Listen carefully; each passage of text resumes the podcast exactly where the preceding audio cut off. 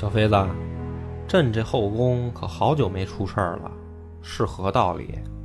自从娘娘和太后去了，皇后可就跟幽琴家居吊上了。现在御史想死个人，比登天还难。那皇后近来有无新的嗜好？皇后厨艺见长，哎，那刀架子换了吗？尚无安排。把刀架子那螺丝，你懂的。诺。本节目由优琴家居天猫旗舰店冠名播出。小妃子，计划顺利吗？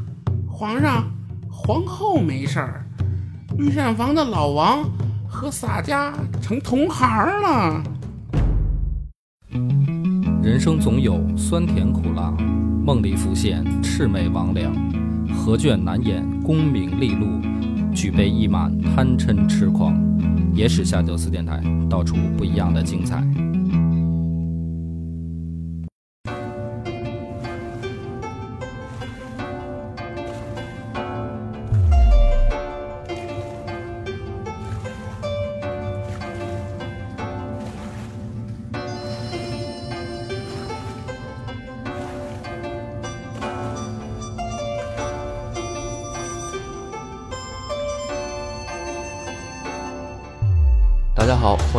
听《野史下酒》，我是主播恶霸波。老番仔，大家好，我是广斌。咱们三周年的这个纪念的周边，嗯，是一个笔记本儿。之前咱们做做过一次衬衫，现在已经卖光了。完事儿呢，这这个本儿呢已经做好了，嗯，参加咱们见面会的，就我们到时候直接就邮寄了。对，因为上回见面会的那个钱里面包含的这个周边产品的这个费用，哎，那么没参加的呢，如果觉得这个本儿挺好，想想要的呢，可以来呃关注一下微信咱们公众号，到时候我会发一期啊、关于这个本儿怎么怎么购买的练这个文章。对，我们的公众账号就是野史下酒的汉语拼音全拼。哎，公众号里面我们把这个本儿的，比如说长什么样啊，然后大概大小啊、价格啊什么的，我们会都写上。对，这回是还是限量二百本儿，啊，对就是发完就没有了。发完就没了。然后广告就不不不再说了，咱们这一期说说要讲的内容。我最近这段时间，其实包括前两期啊，也是我在想一个问题，但是呢一直没决定好，就是按照时间顺序，咱们现在下面应该接着讲南北朝了。对，啊，但是呢，我又一直没做这个决定，就是是不是这么顺着往下讲。嗯因为我平常也看留言，朋友们的留言，有的呢就觉得讲乱世有点儿跟不上了，呃，也没有主角，代入感可能稍微差一些，啊，不如讲一些这种短短小的小故事，或者野史故事，或者呃传奇谈啊、王良吉啊这这种故事有意思。嗯，也有一派呢，就是留言说赶紧开南北朝，啊，就想听这种大系列、大历史。呃，但是对于我来说呢，我得做一个平衡嘛，我得想，就是要不要继续往下讲大系列，因为大系列存存在的问题就是，呃，长，然后呢，你需要有一个耐性。可是其实你反过头来想，从三国开始一直到五胡乱华，这已经是很长的这种大乱世了，这个大系列。光咱们录音录了就得一年多了，对这一块儿。那么，如果再继续开南北朝，南北朝又是一个大段的这个乱世。实际上呢，从嗯三国，也就是东汉末年到隋的建立之前，这个中间差不多将近有四百年的跨度。咱们讲这个五胡乱华，也就占一半儿一半儿多一点儿。哎，对，这四百年当中呢，咱们实际上现在讲了一半儿，就是从三国讲到这个五胡乱华，这是讲了一半儿了，剩下还有一半儿就是南北朝。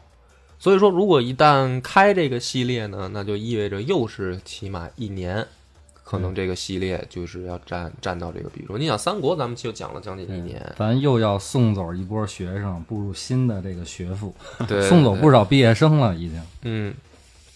那么这个是我一直在想，就是说是不是往下讲南北朝啊？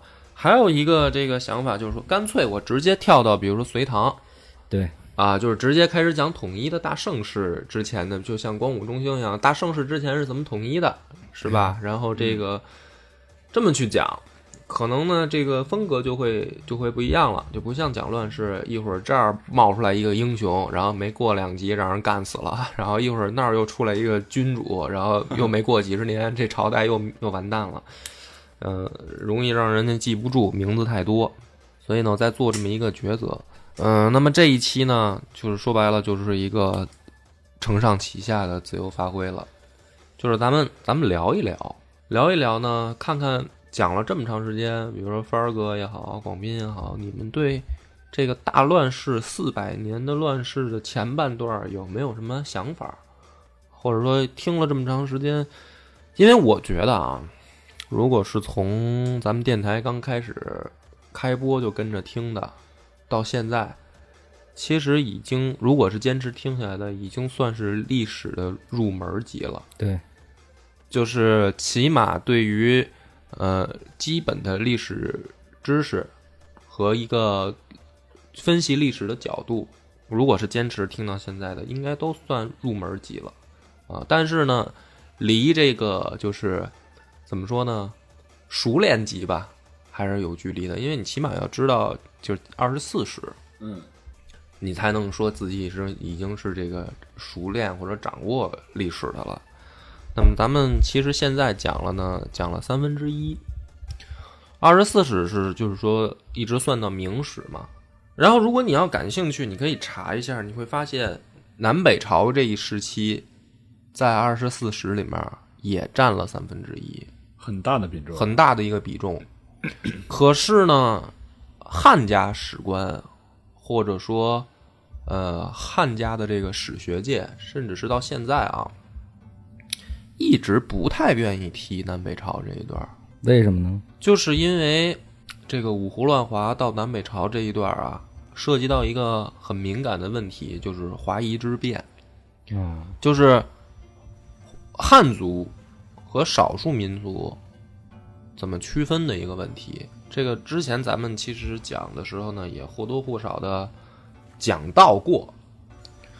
而这个很多人抨击这个咱们就是所谓的狭隘的民族观念嘛，就是说啊，有有有一种论调啊，说如果你要是从世界历史的这个演变和世界的这个民民族史的这个推进过程，那么你只去区分汉人和少数民族的这个观点就很狭隘啊，因为越是这个强大的民族，越是融合，越是推进，越是在世界的这个范围来看，它越越是怎么说呢？进步的，就是融合，其实是代表一种进步对。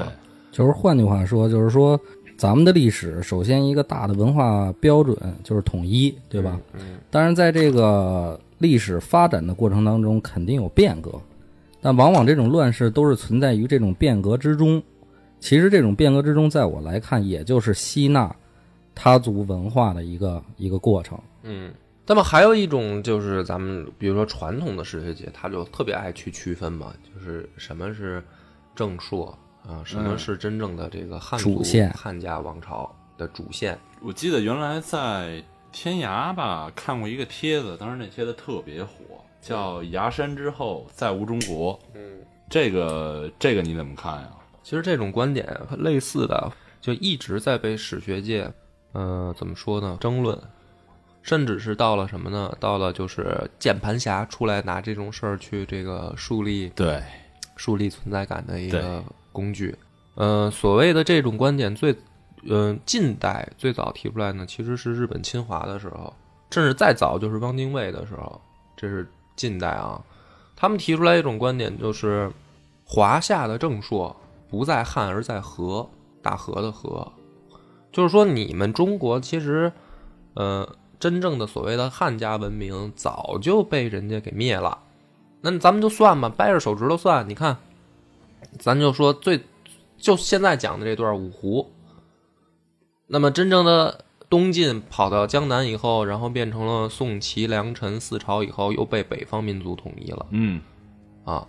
那么争论的，也就是说，比如说这个隋杨家和这个唐李家是不是纯种的汉人？对，很多人就说了，说根据这个呃史料的查证，关陇集团里边这个起码这个唐家这李家呢，他绝对的是汉人，只不过呢是封他为这个呃少数民族的姓儿，所以说这个李唐王朝呢还是汉人啊，不是少数民族，所以最后我们没有被少数民族这个给给给怎么说呢？给给打打断，还是还是汉家王朝。呃，后面咱们那一期就是元朝、清朝的讨论也说过，说那个，那你元朝是不是就就算是被被汉家王朝就被灭了呀？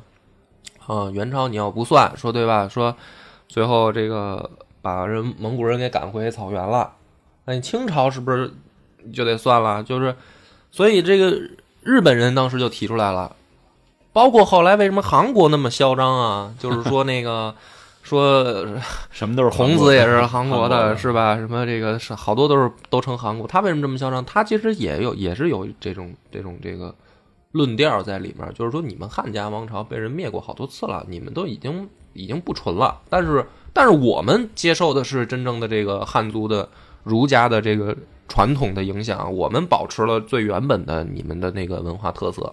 那很多这个键盘侠就不服了嘛，也不是键盘侠，很这谁看了谁也受不了。一小破韩国吧，韩国这个也说自己才是正说，这谁也接受不了。你原本在历史上就是我们的一个藩属国嘛，说白了，对，就是人家抽你了，你得跑到大哥那儿哭的那种角色。然后大哥说：“我今儿帮帮你就帮帮你，不帮你就自己想办法解决一下就完了的那种。我记得他好像是上呃，如果新任一个金主，都得要求中国来审批的，对吧”？嗯，对，很多时候都都是这样。像日本呢，它就是，嗯、最早就是这样，就是所谓的这个在东汉的时候，咱们其实也讲过，就是发现了小矮人儿，嗯，跑到这个东汉来，这个进贡进贡一些草食儿什么的，然后就是说我们是怎么怎么怎么被吹过来的，操说也不知道怎么回事儿就吹到这儿来的，然后这个赏了一个这个铜镜回去就成八尺镜了嘛，然后赏了他们这个，对 倭倭国的这个金印，然后甚至是到什么呢？到这个 明朝的时候，其实中国这个汉家王朝的思维还是这样，就是不管你是哪儿来的，你来到我这儿，我要册封你。嗯，就比如说这个战国时候的这丰臣秀吉也是，觉得自己挺牛逼，统一了日本，然后呢就干过来了，先干朝鲜啊，完事儿最后跟中国也打，在朝鲜打完事儿呢，这个当时明朝的时候，呃后来就说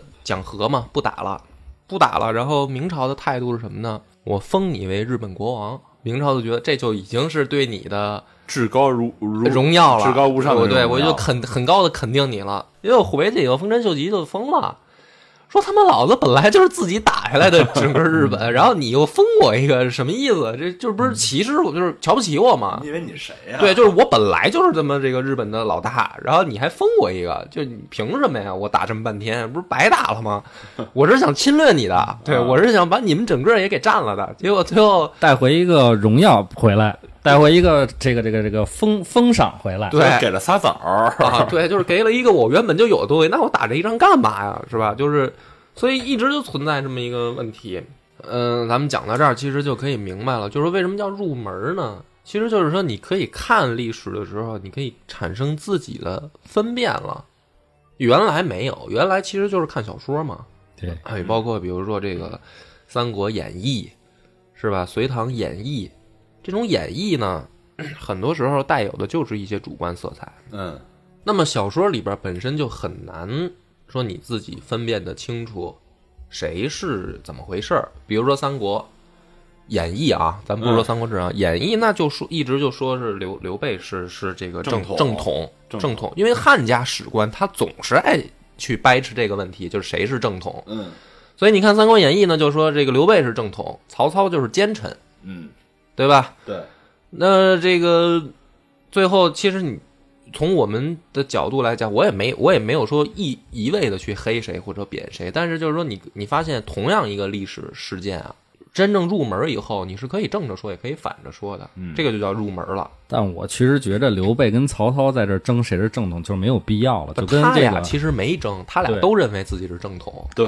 就是这个华夷之辩，我的意思就跟他俩其实没什么关系。对，其实是后人嗯对于前人历史的这个看待问题的时候，一定要争个正统。对，而且呢，你说小说都这样，而我告诉你，其实历史啊，史官记载它也这样。比如说什么呢？比如说，呃，你看咱们讲过这个桓玄，桓玄，你说按说他这个有过篡位的这个举动，是吧？那他应该是反贼。嗯，但是如果你要从这个华夷之变的角度，那他就算他如果篡位成功了，他是不是绝对的也是汉家汉家正说啊？就起码相对于五胡来说，桓玄起码是个汉人吧？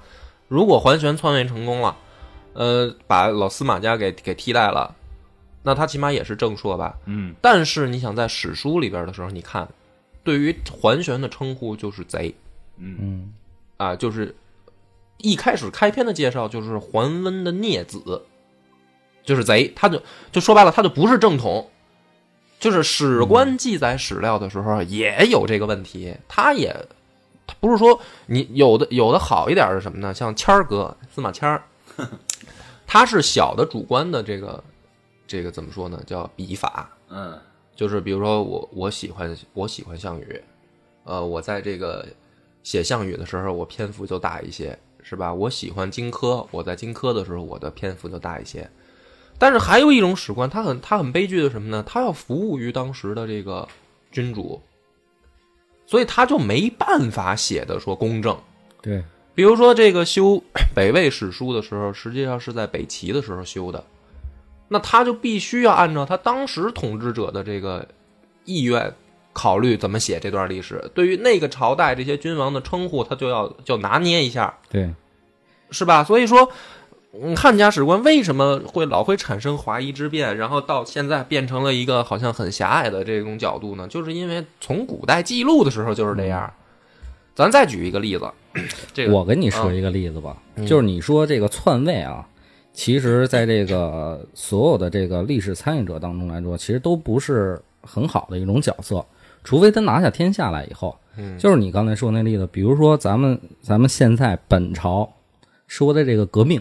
嗯反革命从咱们从小的意识里就是不好的，对吧？这个概念，嗯革命就是好的。嗯，但是革命这个概念本身，它就存在于要谋朝篡位的就放在古代，实际上就是谋朝篡位了，就是要叛变了。但是呢，嗯咱们祖国山河一片红，反而革命成为一个新的概念，就是革命这本身这个属性发生了改变。嗯，对啊，是这样的呀。所以就是说，其实我一直没有这个主观的告诉大家说我的角度就一定是对的、正确的。你看史料，就是要按照咱们野史下酒的这个角度，就是我只是说把我的一个观点跟角度提出来，或者说是你分析的一种方法，告诉你。啊。那么，如果你听到这儿，就之前的系列都听，其实你也掌握了。就是比如说咱们，咱们说司马衷这个人，司马衷，咱们在讲五胡乱华、讲这个开始西晋的时候，就说这个是一傻子。不是说我是我说他是一傻子，因为史料就是这么记载的，嗯就是说他是一傻子，他是一智障、低等儿，话都说不利落，而且举了两个例子。这个咱们讲西晋的时候讲过。第一个例子是什么呢？就是问这蛤蟆是我们家的还是是官家的呀，还是私家的？嗯这个例子，对吧？第二个例子说这个老百姓吃不上饭了，然后他问了一句说：“咱怎么不吃肉啊？”嗯，然后这就是史料记载，史官就是通过这样的侧面描写，就告诉你说这人是一傻子，对吧？不是说我我说司马衷是一傻子，但是呢，如果你达到入门级以后，咱可以反过来讲这个问题：司马衷一定傻吗？咱们可以想象一下啊，推理一下，比如说司马衷的继位的时候，他爹司马炎还活着。司马炎呢，可能比不上司马昭，嗯，或者说司马懿，就是嗯创业的这一代人，可能他比不上，因为他多多少少受了这种，呃，前面人的这个恩惠啊。司马懿跟司马昭已经奠定了一个给他在这个怎么说呢，叫地位上的基础，他起码是这个有一定的政治能量以后，然后司马炎建立了这个晋国，晋，所以呢，也许他没有司马懿、司马昭那么厉害，但是他能往前走这一步，他绝对也不是傻子啊、一般人也做不到，怎么曹操做不到，曹丕做到了呢？对吧换句话说，怎么司马昭做不到，司马炎做到了，对吧？就是其实他不是傻子，只是他在帝王家，他这种行为叫缺乏政治智慧。不是不是，你再听我往下讲啊，就是咱们这回就等于反过来讲了嘛。之前是按照这个正着，就是说他傻逗乐的这个角度去讲，你反过来讲，司马炎绝对不傻吧？司马炎有十六个儿子，他又不傻的情况下，他为什么要选一傻子来当皇帝啊？说做自己的接班人啊？嗯，这任何一个说正常，只要是没到智力下限的人，他不会干这种事儿吧？我选一智障儿接我的班，继承我的家业，这不就等着毁吗？那么为什么呢？为什么他要选一傻子呢？所以，如果咱们反过来讲，司马衷一定不是智障，他起码是一正常人，嗯，对吧？你你司马炎作为一个正常人，没必要选一傻子，十六个儿子，你非得选一傻子继接班，等着毁家业，不可能。那么，为什么咱们就短说啊？那为什么司马炎要选这么一个儿子呢？第一个，咱们要肯定的是，司马衷绝对智力正常，但是呢，可能性格方面，他比较温和。就从后面的角度来看，咱们也讲过嘛，那个就是说八王之乱的时候，皇帝干嘛了？皇帝就是篮球场上那球，呃、十个人忙活，球干嘛了？球其实啥也没干，那皇帝就是那个球。司马衷他就是这么一个角色，就是八王到处带着他走，啊、一会儿在洛阳，一会儿在这个长安，一会儿跑到邺城，一会儿又跑到许昌，就是谁当权了，司司马衷就跟着谁走。嗯，就跟着旅游。那么咱就想，这个其实也从你你反过来想，证明这个司马衷什么呢？性格可能比较懦弱，对吧？而且从最早开始是什么呢？最早八王之乱乱在哪儿？是乱在司马衷他妈杨太后和他媳妇儿贾皇后争权。那么这个孩子，假如说啊，他智力正常，他不傻的情况下，那么他其实是什么呢？其实是一种懦弱。这种懦弱表现，他现在每一个人身上其实都有。对，就是处理不好婆媳之间的关系。，对，就是那个问题，你妈跟媳妇儿掉掉河里了，你救谁的问题？可能司马衷他就不善于处理这种问题。你这种情况，按照社会经验来说，应该反问：我跟你爸去嫖娼了，你先捞谁？反问他。对啊，那么你其实往下你就想，那几你说司马衷傻，如果你是司马衷，你咋办？没办法，你你也没办法，就是你你妈这波外戚，老爷家这帮人嗯跟你媳妇儿家的这帮人干起来了，你说你帮谁？最后司马衷没办法，那谁也谁也帮不了，就眼看着自己妈这一波让媳妇儿那一波给干下去了，嗯，然后呢，这个媳媳妇儿又又把二爷爷那帮人给干下去了，最后叔叔来了，把媳妇儿又给干下去了。然后，那你如果你是司马衷，你能咋？你现在可能也就上这个第第六调解室了，就是 你就电视台解决去，你也解决不了，其实，对吧？这是第一个问题，就是司马衷傻不傻？他可能不傻，但是他可能解决不了这个问题。还有比如说，就说那两个例子啊，说蛤蟆这个问题，蛤蟆这个问题，说他傻啊，是不是这个争就是争论一个一个皇帝在问一个很弱智的问题，好像。但是其实你想，如果你反过来想，侧面反映成什么呢？侧面反映成司马衷可能管不了什么事儿，他走到后院，他可能在迷糊一件事，这是我们家后院吗？为什么会产生这个问题？可能墙外面，就是这皇宫的墙外面的土地就已经被其他贵族给兼并了，就到这种程度，甚至于什么意思？就是说，氏族力量的强大以后，皇权被削弱到一定程度，那么反映出来一个问题，就是这个司马衷已经逛花园的时候就在想，我这花园这土地是我们自己老司马家的吗？嗯啊，问了这么一个问题，但是呢，在历史上记载下来就显得很怪诞，嗯啊，很很无聊的一个问题。那比如说吃肉的问题，说老百姓穷的吃不上饭，饿死人了，然后他说：“哎呦，那怎么不吃肉啊？”这个问题是挺弱智，就是听起来是很可笑，对吧？是很觉得很无厘头啊，这不是傻吗？废话，人家要他妈能吃得上肉，肉还还还至于饿死啊？嗯对吧？但是你再反过来想一个问题啊，我们身上，假如说你就作为一个正常人，你会不会问出类似的问题？比如说有没有这样一种人，是说着这个，比如说乞丐，说你有手有脚的，你干嘛要饭啊？对吧？就类似的这种问题，比如说上访的人说你通过法律手段解决，你干嘛要要上访？或者再问杀人犯说，你通过法律的武器保护自己，你干嘛要杀人啊？其实这种问题就类似，你没有站在人家长大的那个角度，可能对于他来说，他就是没办法了。但是你的生长环境不一样，你觉得明明还有别的办法，你们干嘛要选择这么极端的方式？那其实，如果你曾经类似有这么去思考问题，你跟司马衷有啥区别呀？对吧？就是咱们只是从逻辑上来说，比如说你看到一个比你混的惨的人，呃，在那儿打游戏，你说你干嘛不去找工作呀？你干嘛要在那儿打游戏宅在家里啊？嗯，对吧？就是同样嘛。对，就像司马衷问出来说他怎么不吃肉啊，一样的道理。那如果你反过来说，其实司马衷这个人他一定是个白痴吗？不一定，只不过是他赶在了那个历史的节骨眼上，他他碰上了他解决不了的问题，那么他就被史官一定要写成傻瓜。为什么呢？如果不把他记载成傻瓜，后来的八王不就全是反贼吗？明白吧？就是说我如果不说司马衷是一傻瓜，那我篡位不就变成坏人了吗？就没道理。只有说他是一傻子，我篡位我才有合法性啊，我才能走到这上面，我带领国家正常往前走。所以司马衷变成傻瓜，一定是后面八王给他去记载成这样的，不然的话你没办法解释你的正统性。你人家是一正常孩子，是吧？智力都挺正常，甚至还不错的一孩子，然后你干嘛要篡人天下？就是这么个道理。那甚至是到后来，比如说到了五胡乱的时候，各朝记载司马衷的时候，一样就顺着把他记载成傻瓜啊，肯定啊，因为你晋朝不行啊，就是出了一个傻子，然后出了一帮乱臣，然后你所以你们晋朝亡的，所以正朔才在我呀，我我匈奴汉国才是正朔呀，是吧？我前后赵才是正朔呀，那你必须要当傻瓜，所以这个就是如果。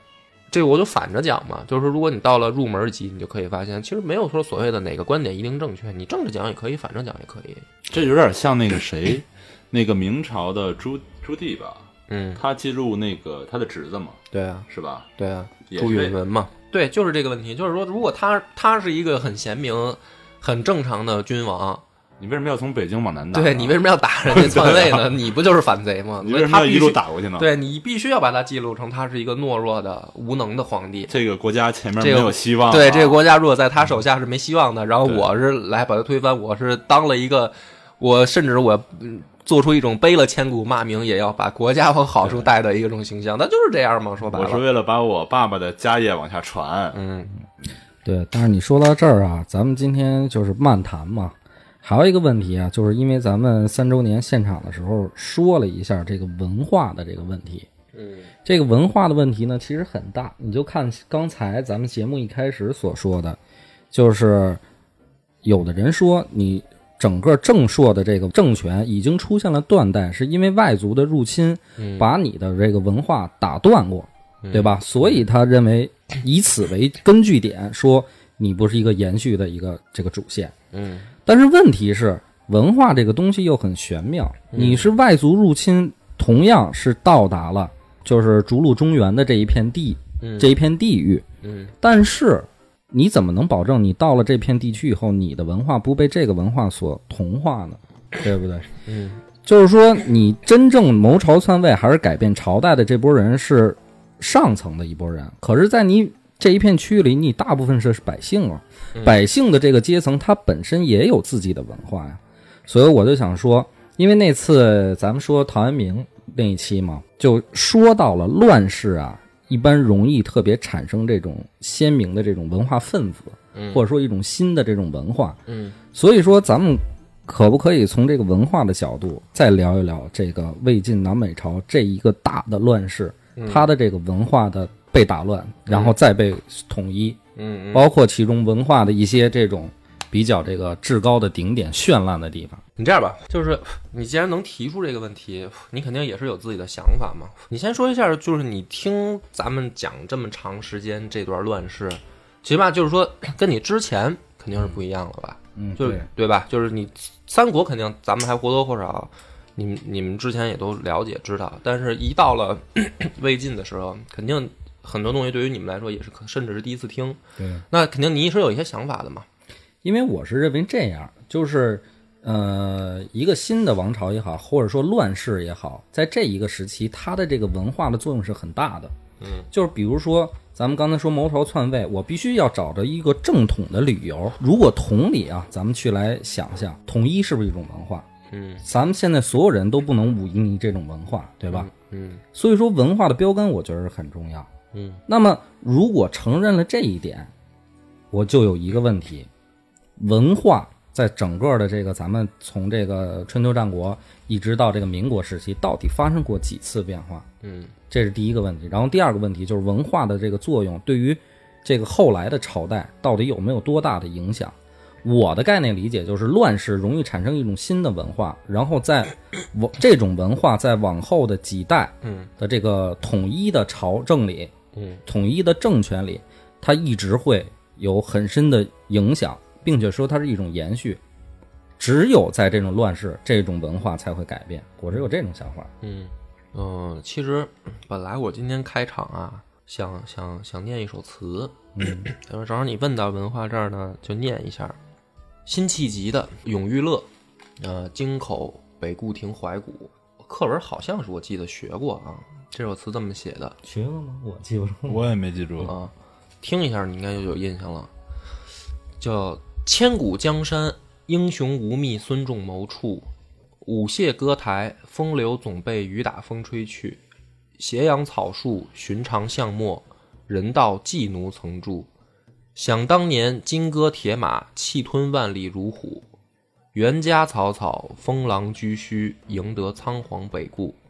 四十三年，望中犹记，烽火扬州路。可堪回首，佛离祠下，一片神鸦社鼓。凭谁问，廉颇老矣，尚能饭否？这个词，辛弃疾咱们就先不过不过多介绍了啊。这个课文里也学，课本语文课本也学过，我也不知道现在的语文课本改版以后还有没有他的他的词。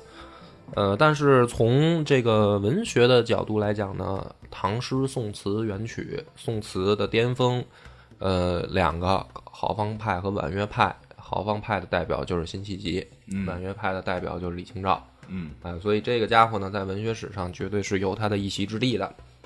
这首词写的是什么呢？写的实际上是辛弃疾这个在南宋的时候啊，然后呢，到这个北固亭的时候，感叹南北朝，就是魏晋南北朝时期，就是这个里词里面写的这些典故，全都是魏晋南北朝的。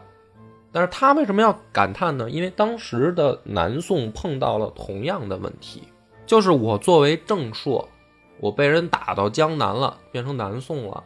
然后如果我想打回去建立功业，那么碰到的问题实际上是跟南北朝一样。像孙权为什么英雄无觅孙仲谋处？孙孙权就是被人打的这个，也不是被人打的，就是他的根基就在建业嘛。嗯，后来的建康，现在的南京，江东，是吧？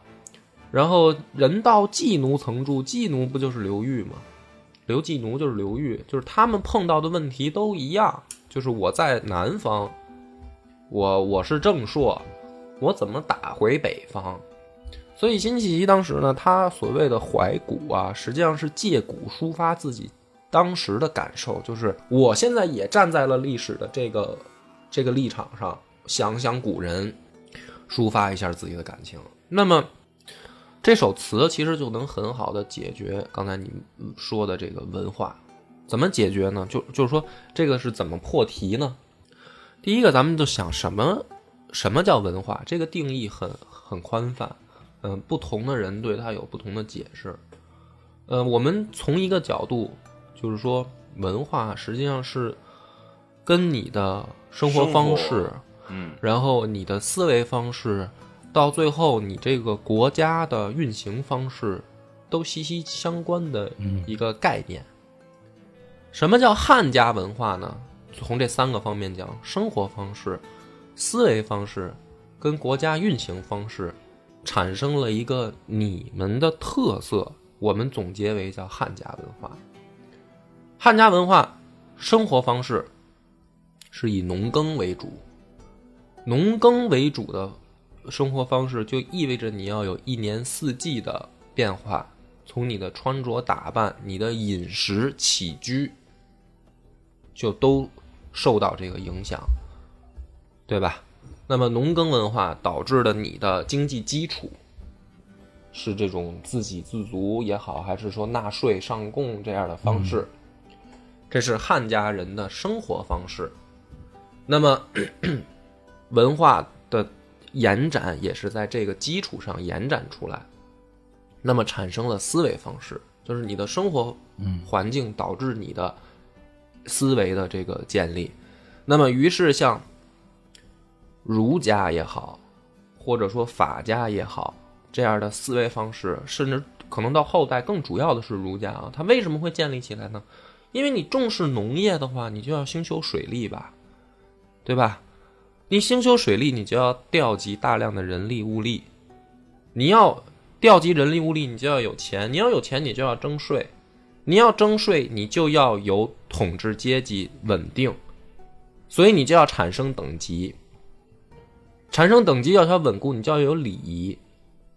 那么这一套下来就是儒家，儒家就告诉你，要克己复礼，要治家，要齐家治国平天下，要君君臣臣父父子子，在这样的稳定的运转下，这个国家才会好。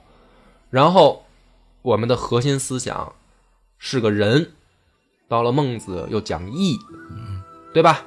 那么这个实际上都是从你的生活方式演变出来的思维方式。嗯，如果不这样，如果像草原民族说我们讲他妈什么仁义啊，杀抢是吧？这片草原是我们家的，你来了我就得给你打出去，我没吃的了，我就得去想办法弄吃的，那那叫什么仁义呢？就说白了，我们没必要，我也不兴修水利，我他妈调集什么人力啊？咱们这个部落强大了，都有肉吃就行了嘛。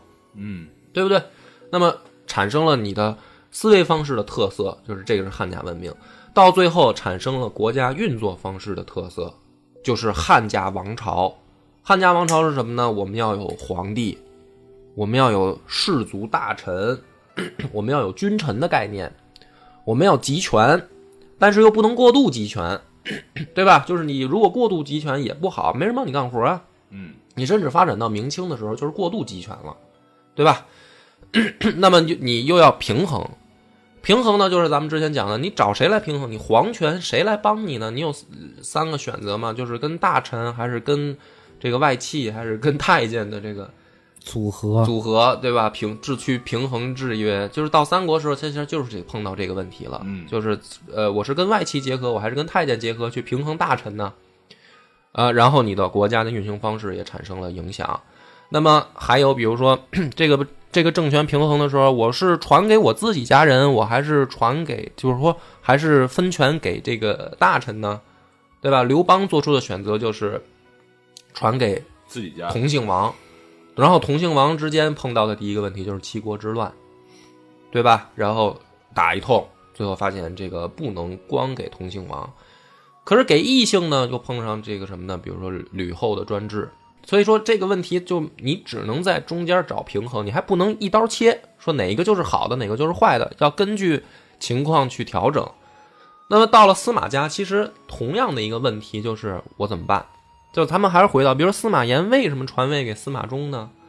起码这十六个儿子里面，可能这司马衷他温和一点儿。嗯，我要是传给一个这个跋扈的、强横的儿子，兄弟就给他兄弟之间要相残，可咋办呀？起码这老大继了位以后，他比较温和，这帮兄弟不至于，就我这帮后代不至于自己打起来吧？可能他当时也许这么想，嗯但是呢，也传传位同姓王，然后碰上八王之乱，最后都是老司马家掌掌权。那这个从司马伦开始，司马伦其实就告诉大家一个一个现实，就是谁拳头大谁说了算，对吧？那么打到最后成什么呢？东海王司马越，东海王司马越是是谁啊？是司马懿弟弟的后代。就他都不是老司马家真正那个创业第一代的那个那个延续下来的序列了，他是司马司马懿弟弟的后代，他当权了，那其实什么呢？证明前面的人拼光了嘛，对吧？那么等到匈奴这个刘渊建立匈奴汉国的时候，为什么压不住了呢？你想想，司马越是这么一支出来当权，就证明前面有能力的王爷都他妈死了，所以治不住了。但凡说之前还有一个老司马家带着兵权在身上的王爷还在，就刘渊的匈奴汉国就建不起来，就直接给他灭了，因为他已经不是少数民族的那种游牧文化，他已经受到汉家影响，他有他有他的根据地了。嗯，为什么匈奴之前灭不了？因为你打他就跑了，你追得越远，他跑得越远。像霍霍去病和这个卫青哥俩追追到最远的地方，人跑到漠北，你也就没法追了。但是这个时候到刘渊的时候，你匈奴不是灭不掉，但凡有一个王爷手里面还有兵，灭掉他肯定可以。但是拼到最后没人去灭了，因为司马司马越也没这个能量，前面有能量都拼光了。甚至到东晋的时候，司马睿跑出来了。司马睿的这个东晋，为什么你读的时候你老感觉他很很这个窝囊呢？就是相比你看这老司马家八王之乱的时候，一个比一个凶，一个比一个狠，先从宫斗，最后直接演变成武斗，咱就干呗。就是感觉好像司马家这个怎么性格突然转变，怎么到司马睿这儿这么怂，不像司马家的人。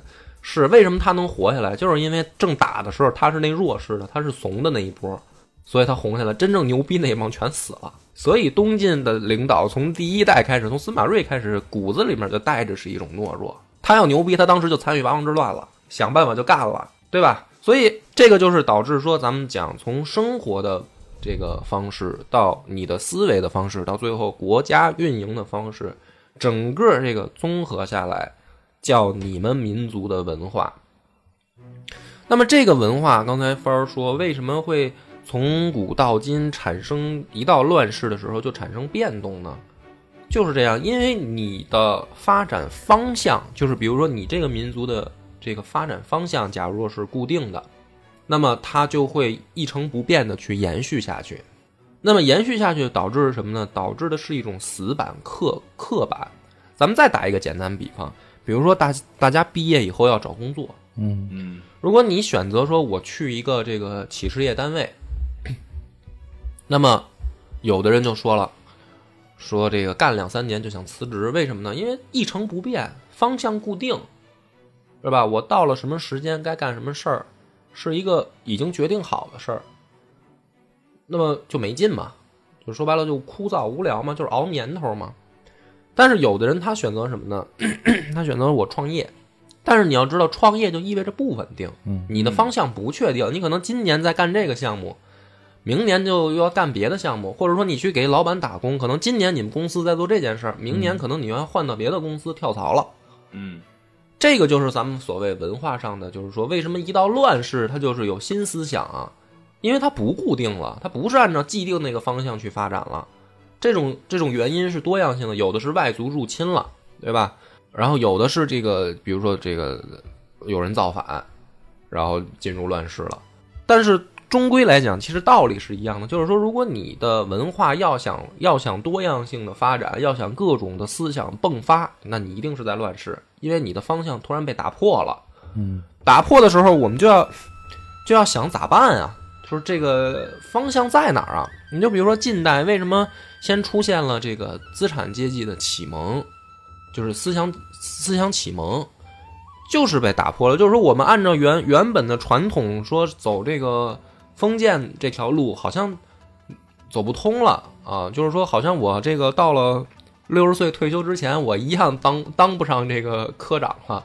那我咋办啊？就是已经被这个隔壁邻居这个老李老王都都把这个上面的职位占了。这就是一样道理，就是封建王朝的时候，就是你这个西方列强都起来了，人家都已经牛逼了，我们再走这条路走不通了，我的晋升渠道切断了，那我我咋办啊？我我是不是得学习人家？人家是咋当上那官的，是吧？他是送怎么送礼？他是 是吧？怎么怎么运作了一下就上去了？所以就是中国最近代的这个所谓的思想启蒙嘛，就是说白了说。最开始提出来说，师夷长技以制夷，嗯啊，我们学习人家的方法来强大我们自身，到最后出现了第一批的所谓的洋务派，嗯，就是说这个国家如果按照原本的方向发展下去，就是就是是是完蛋的。那么我们要想新的办法，那么就有新的思想要进来。然后 洋务运动发现不行，是吧？这个打打架还是打不过人家，让人在门口拍砖了。是吧？就是说，就说白了，就是你去送领导礼的时候，领导给你退了，说你的礼我不收，那咋办呢？就得接着想招，然后就想说那个，要不就是咱们就极端一点，嗯，资产阶级革命吧，是吧？就是说推翻封建王朝，咱民主专哎，政，咱就是说白了，用你用现在的话说，咱辞职呗。你不行，这个国企待不下去了，咱就 下海呗。你不不在封建王朝这儿玩了，于是产生了，这就是说这个革命，是吧？这个说推翻封封建王朝，把大清国大清国都去了，去了以后呢，发现还是玩不转。那你到了市场上一竞争，发现你这公司竞争力还是不强，人家这个企业已经有有 IP 有品牌了。你呢？刚从这个作坊式生产转变出来，刚还还正到处招聘产品经理呢，对吧？人家已经都在在在到到处打广告，都在都在看销量呢，这儿您还产品都还没设计好呢，这就是资产阶级革命碰到的问题嘛。就是说白了，我们起步晚嘛，最后咋办呢？还得找方向。那最后就是，哎，听说这个十月革命有这么一条路，咱们搞互联网经济吧。不用建什么实体店，它铺的渠道，咱们用网络都可以替代了。就是同，我就是举个例子啊，不是说这就是然后就泡沫，然后后房价就崩了。然后就对，然后咱们就变红色嘛，就是说这个李大钊这帮人，他们就说我们走这条路，这个就是说你你的这个方向如果不确定的情况下，才会有新的方向出现。那么你同理，为什么说中国历史上有三次这个呃思想迸发？一个是诸子百家，就是春秋战国的时候；一个是魏晋南北朝的时候；然后一个是这个近代的这个就是 民国这个时段。为什么呢？就是因为天下大乱了。诸子百家的时候，原来我们延续的周天子，呃，延续的这个分封诸侯王这一套控制不住了，玩不下去了。周天子没人听他了，大家就是谁拳头硬谁说话算的时候，那么生活方式可能没变，就是第一次思想迸发的时候，生活方式可能没变，但是思维方式要变化了。就是说，如果你不走强，你们这个小国不走强，你就面临着被大国吞并，那怎么办？其实就是一个怎么办的问题。于是有诸子百家提出各自的这个方法，比如说墨家说兼爱非攻啊，我们不要去打去抢，我们就是防守。啊为什么墨家这帮人都搞得跟这工程师似的呀？就是说我造这些工程器械，我让你也打不过我，但是呢，我也不要去打你，我们只战。就是他们提出，就是说天下不是乱了吗？号召大家乱就乱吧，大家别打。如果是这种方式发展下去，可能就发展成欧洲那样，就是嗯都都是小国家嗯啊，但是肯定不行，就是这种这种方式最后没被接纳。然后其实春秋战国的时候被接纳的是谁呀、是法家。其实秦国是法家最后在诸子百家当中这个嗯被接纳并且成功了。嗯就是说我们要要去以法治国，以法治国最核心的是什么呢？我们的这个抓取能力要加强，就是中央集权，对中央集权的抓取能力，而且是什么呢？比如说我们要打仗，我们就要有钱，我们就要有粮，我们就要有兵。如果我用这种分封的松散的方式，我没办法抓取集中起来，对吧？比如说我这要打仗了，你们这个这个这个这个地主给我来十个兵，是吧？那个地主给我来十个兵，最后凑一块儿，这这帮地主说说操，我这最后连不连？我就五个兵，我给你送过来了，你能咋办？你没办法，你你知道他到底养了多少人？嗯，你不知道，你知道他每年上多少，就是那从地里面能产多少粮食，你也没谱，那你就没有抓取能力。法家是什么呢？说你给我招十个兵啊，最后说大哥我就招了五个，把本儿拿出来一看，你他妈明明养了二十个人，对吧？就是法家就是这样，你你最后说上上缴粮食，说交交十担，你最后拿了九担，最后一查，你他妈明明能收十二担，这就是法家。你要是没按照我办的，没按照我说的办，我他妈就办你。所以商鞅也招人恨。所以对啊，他就动了原本的地主阶级的利益了。所以他变法虽然成功了，就是秦王很坏，他用了商鞅的办法，但是商鞅你去当替罪羊，嗯啊，方法挺好用，我接着我国家用了，但是你小子你就招人恨，你就去顶顶锅去吧。你看，这是第一次思想变动。要说白了是什么呢？说白了是天下大乱了。大家各国在找办法，怎么能够不让我们国家被人兼并，我还能兼并别人？其实最后法家赢了，像什么道家啊、儒家呀、什么这个墨家呀，都是就是怎么说呢，叫叫呃昙花一现，可能有点极端，但是其实比如包括纵横家、兵家，都是昙花一现。兵家也就是兵家是兵家，为什么他最后也不行呢？他实际上是已经把前端的事儿，大王想办法替你办了。你，你征的兵也好，粮也好，税也好，我都给你收了，然后交给兵家说你们去干，然后最后兵家告诉你我怎么能干赢。但是有的国家他连前面一步问题都解决不了的时候，我咋用你兵家呀？你说你说得有人，当然除非出现孙武这种大牛逼啊，几万人就带人去灭国了。但是一般最后那他也是刚刚兵家的鼻祖，他刚出来，可能大家不知道怎么玩，后面大家也学呀。你有兵家的人，我也有兵家的人，大家都差不多的时候，你不又得回到开头拼谁嗯真正国力强吗？对吧？这是第一次思想启蒙。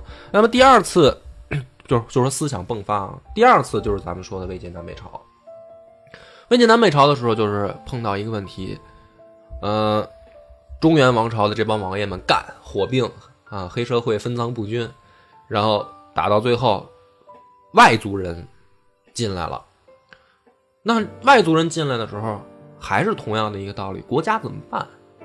那我们怎么办？怎么这个国家怎么往下延续？甚至是什么呢？外族人也在想这个问题，就是比如说匈奴、鲜卑什么这帮人，他也在想这个问题，就是他妈的这么大一片地方，咱要还按照比如说那个前后石石勒那一套玩法，说咱当然我不这个不是说石勒就这么想的啊，就是说假如说草原还按照那么那套玩法，能行吗？其实不太行。说咱们把这个中原大地变成牧场，然后都都都放牛放羊，这明显不现实。而且你他妈赶到这个山区地带，你咋办呀？放山羊，对啊，就是就是这肯定不现实啊。所以思想又再次的迸发了。这个迸发的是什么呢？就是一个是融合，就是说我们是少数民族的人，他要想我怎么能够汉化，对吧？我怎么让我的这个生活方式，从生活方式到思维方式到国家运作方式去去变得更汉化？对，所以你看外族来，他也被同质化，对，因为他在这片大地上要想过得好，要想过得滋，是吧？要想这个桌上有肉，房房里有妞儿，他就得按照人家原本总结出来的方式去先起码学习起来，然后再去查漏补缺。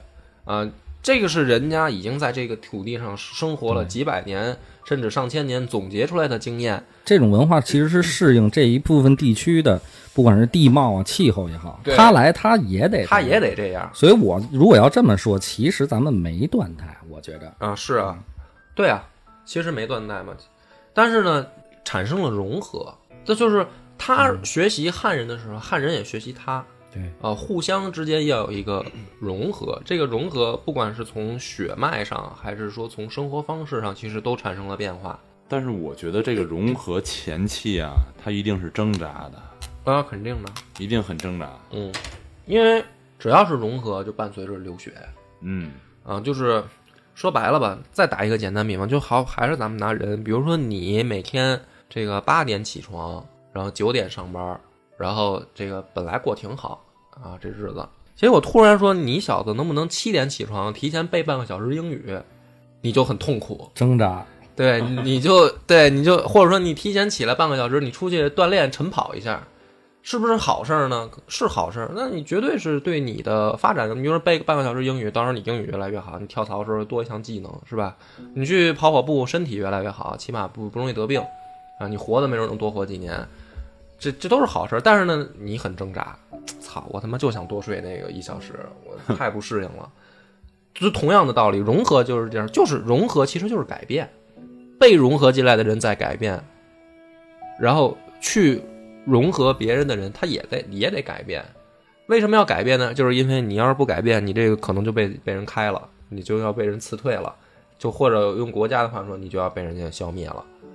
然后那他们就被逼着去改变嘛。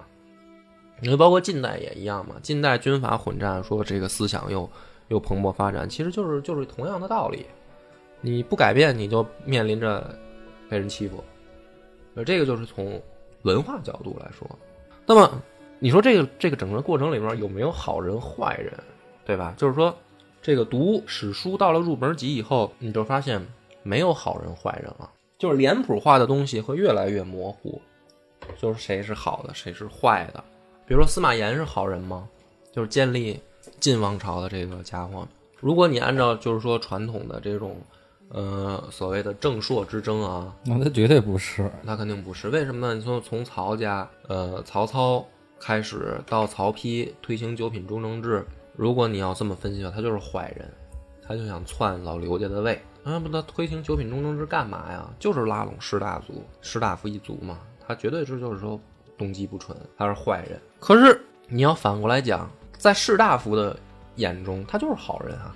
啊，这个新来的皇帝就是好人啊！顾及他们的利益。哎，我们大族贵族的利益被稳定了，我们才能，就是说去好的追求好的生活，才能往前发展啊，对吧？比如说，这个咱们再打个比方，比如说这个公司里面，哎，你是部门经理，老板说，将来你儿子要是长大了，也进咱公司，你退休了就让他当这个经理，在你的眼里，老板够够局气是吧？够意思，没跟着他白干。对然后同样想一个问题，你这公司能撑几年？呢对啊，但是对于可能刚进公司的这个伙计、小兄弟们来说，操，那他妈没希望了，一共怎么干都没用对啊！一共就就他妈这个几个部门，这都都被这几个经理现在的后代都预定好了，我他妈还干个屁呀、是吧？我他妈干两年，我积攒经验经验，我跳槽吧，肯定是这样，对吧？所以说，你说好人坏人，你说这个老板他是好人还是坏人？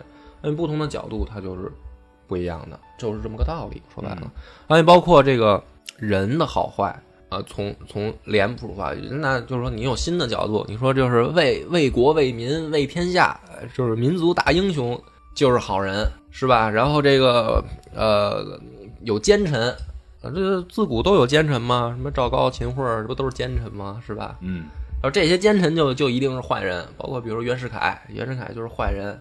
那你回到历历史上去看呢，咱们就说几种，比如说比如说秦桧吧，秦桧绝对大坏蛋，岳飞绝对的是大英雄，是吧？这是脸谱化的概念。那为什么皇帝喜欢坏蛋不喜欢忠臣啊？就是这个赵构或者说老赵家怎么就老老喜欢用这帮奸臣，他不用忠臣呢？老百姓都能看明白的事儿，你皇帝咋看不明白？你皇帝是不是弱智啊？那你想，岳飞天天他念叨着说这个主战干，秦桧这帮人呢就念叨说主和别干，对吧？皇帝呢知道北伐是从道理上来讲，从道义上来讲正确的，就跟司马家一样，就跟司马睿到了东晋一样，祖逖天天念叨着干，划着船敲着船帮子说干，干不回去我他妈就不回去了，就就是这种人。那对于皇帝来说，干他妈个屁呀！干，咱刚让人干过来，咱他妈不是刚被人打过来的，对吧？别干了，咱先过两天好日子，先把饭吃上吧，是吧？就是这帮咱们这帮外来人口到人家的地盘了，人家还还想给咱轰出去呢，你还想接着干回去？他肯定是这么想，那他又不敢说说咱别干了啊，咱就跟这儿老婆孩子热炕头，咱先把饭吃上吧，你先把本地的这帮士族搞定吧。他不能这么说，因为你民族大义呀、这个是。嗯，这个是这个雪耻啊，是吧？那怎么办呢？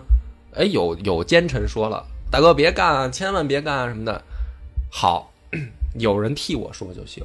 你倒是背千古骂名，你你背，但是呢，我给你涨工资。哎，我在朝堂上我也说不对啊，这个应该咱们怎么怎么着，你不要说了。但是呢，传递一个消息，哥们儿回去一看工资卡又他妈给 给钱了，那就是说明点中大哥的穴了嘛。大哥高兴啊，啊，那下次大哥一问这个问题，咱是打呀还是和谈啊？你肯定还得，我上次涨完工资，我这次我还不明细，大哥得谈。大哥又说你一顿，操，不懂事儿，是吧？你怎么那么没有这个正义感啊？回去一看，又涨工资了，那可不就是那奸臣是怎么来的呀？他就是这么来的呀，是吧？奸臣要没好处，谁他妈当奸臣啊？就是皇皇军给我托我给您带个话儿，是吧？都 要让你小子吃了回扣。啊对，他就是这么个意思嘛。所以岳飞他们怎么怎么最后就死了呀？就是你天天想着打，最后我们要谈，谈的条件就是你给这哥们儿弄死吧。嗯莫须有吧？啊，你对就而且莫须有是怎么回事？这就顺着讲，莫须有是怎么回事？莫须有不是说可能有的问题，宋朝的武官啊都有这个贪腐问题。为什么叫岳家军啊？因为正规军打不了仗，因为正规军没有战斗能力，嗯，所以必须组织这个家族为首的这种军队。那为什么叫岳家军啊？为什么叫杨家将啊？什么的？这就是相这是，一种新的年合呃，力。为什么到明朝有这个天雄军是吧？有戚家军，嗯，这个证明他战斗力强。要不要不干嘛要组织家家族军队啊？但是战斗力强的问题是什么呢？你靠俸禄养军队，你不可能吹牛逼呢。你又没没，你又不是你又不是这个地主皇上，嗯对，那你要想养这支军队怎么办？你就得吃空饷，就得放权啊，就不是就是得贪污，嗯，对吧？就是我在正规军那儿报的饷，我得把我自己的家族军队也得养起来。所以莫须有是什么意思？莫须有是说不用找，宋朝的武将都他妈有贪腐问题。这个韩世忠跑过去问秦桧说：“这个为为什么杀他？”秦桧说：“莫须有。”韩世忠一身冷汗，为什么？他也有问题。要是皇帝今天要想办你，你也你也可以用莫须有的名宰了。他知道自己身上有案子，就跟《人民的名义》里面一样，都他妈有事儿，谁也别跑。所以那就他就闭嘴了，那我就别说了，对吧？就是这么个道理。所以，嗯、咱们说承上启下，这都他妈承到宋代去了。对，成大发了，过去了。成那个南北朝可能不用讲了，隋唐也算了，嗯对吧？所以呢，就是今天总结一下，就是说为什么讲这么一期呢？其实是说后面又是一个大乱世，南北四朝啊，南方宋齐梁陈，北方这个北魏、东西魏，然后北北齐、北周，呃，又是一个大乱世，又会可能面临着相对来说呢，呃，听着比较晕。因为你一讲呢，你还不能，比如说咱专讲南方四朝是吧？先从宋开始讲，我只讲宋朝不行，这帮人还得互相折腾，还得互相干。你一干的时候，你就得北方派的是谁，这人是怎么回事，你就得把北朝也得讲。你同样道理，你讲北朝不讲南朝，这帮人也招南朝，哎，有的时候也去欺负人家，一去欺负人家，人家那边出了谁了什么的，这人是怎么回事，你就得讲。所以这南北朝一开始讲，它又是一个大系列，然后又很乱，然后主角又又又很多啊。那么作为承上启下呢，就是给大家先铺垫一下，梳理一下，行吧？那么本期节目到此结束，感谢大家的收听，再见。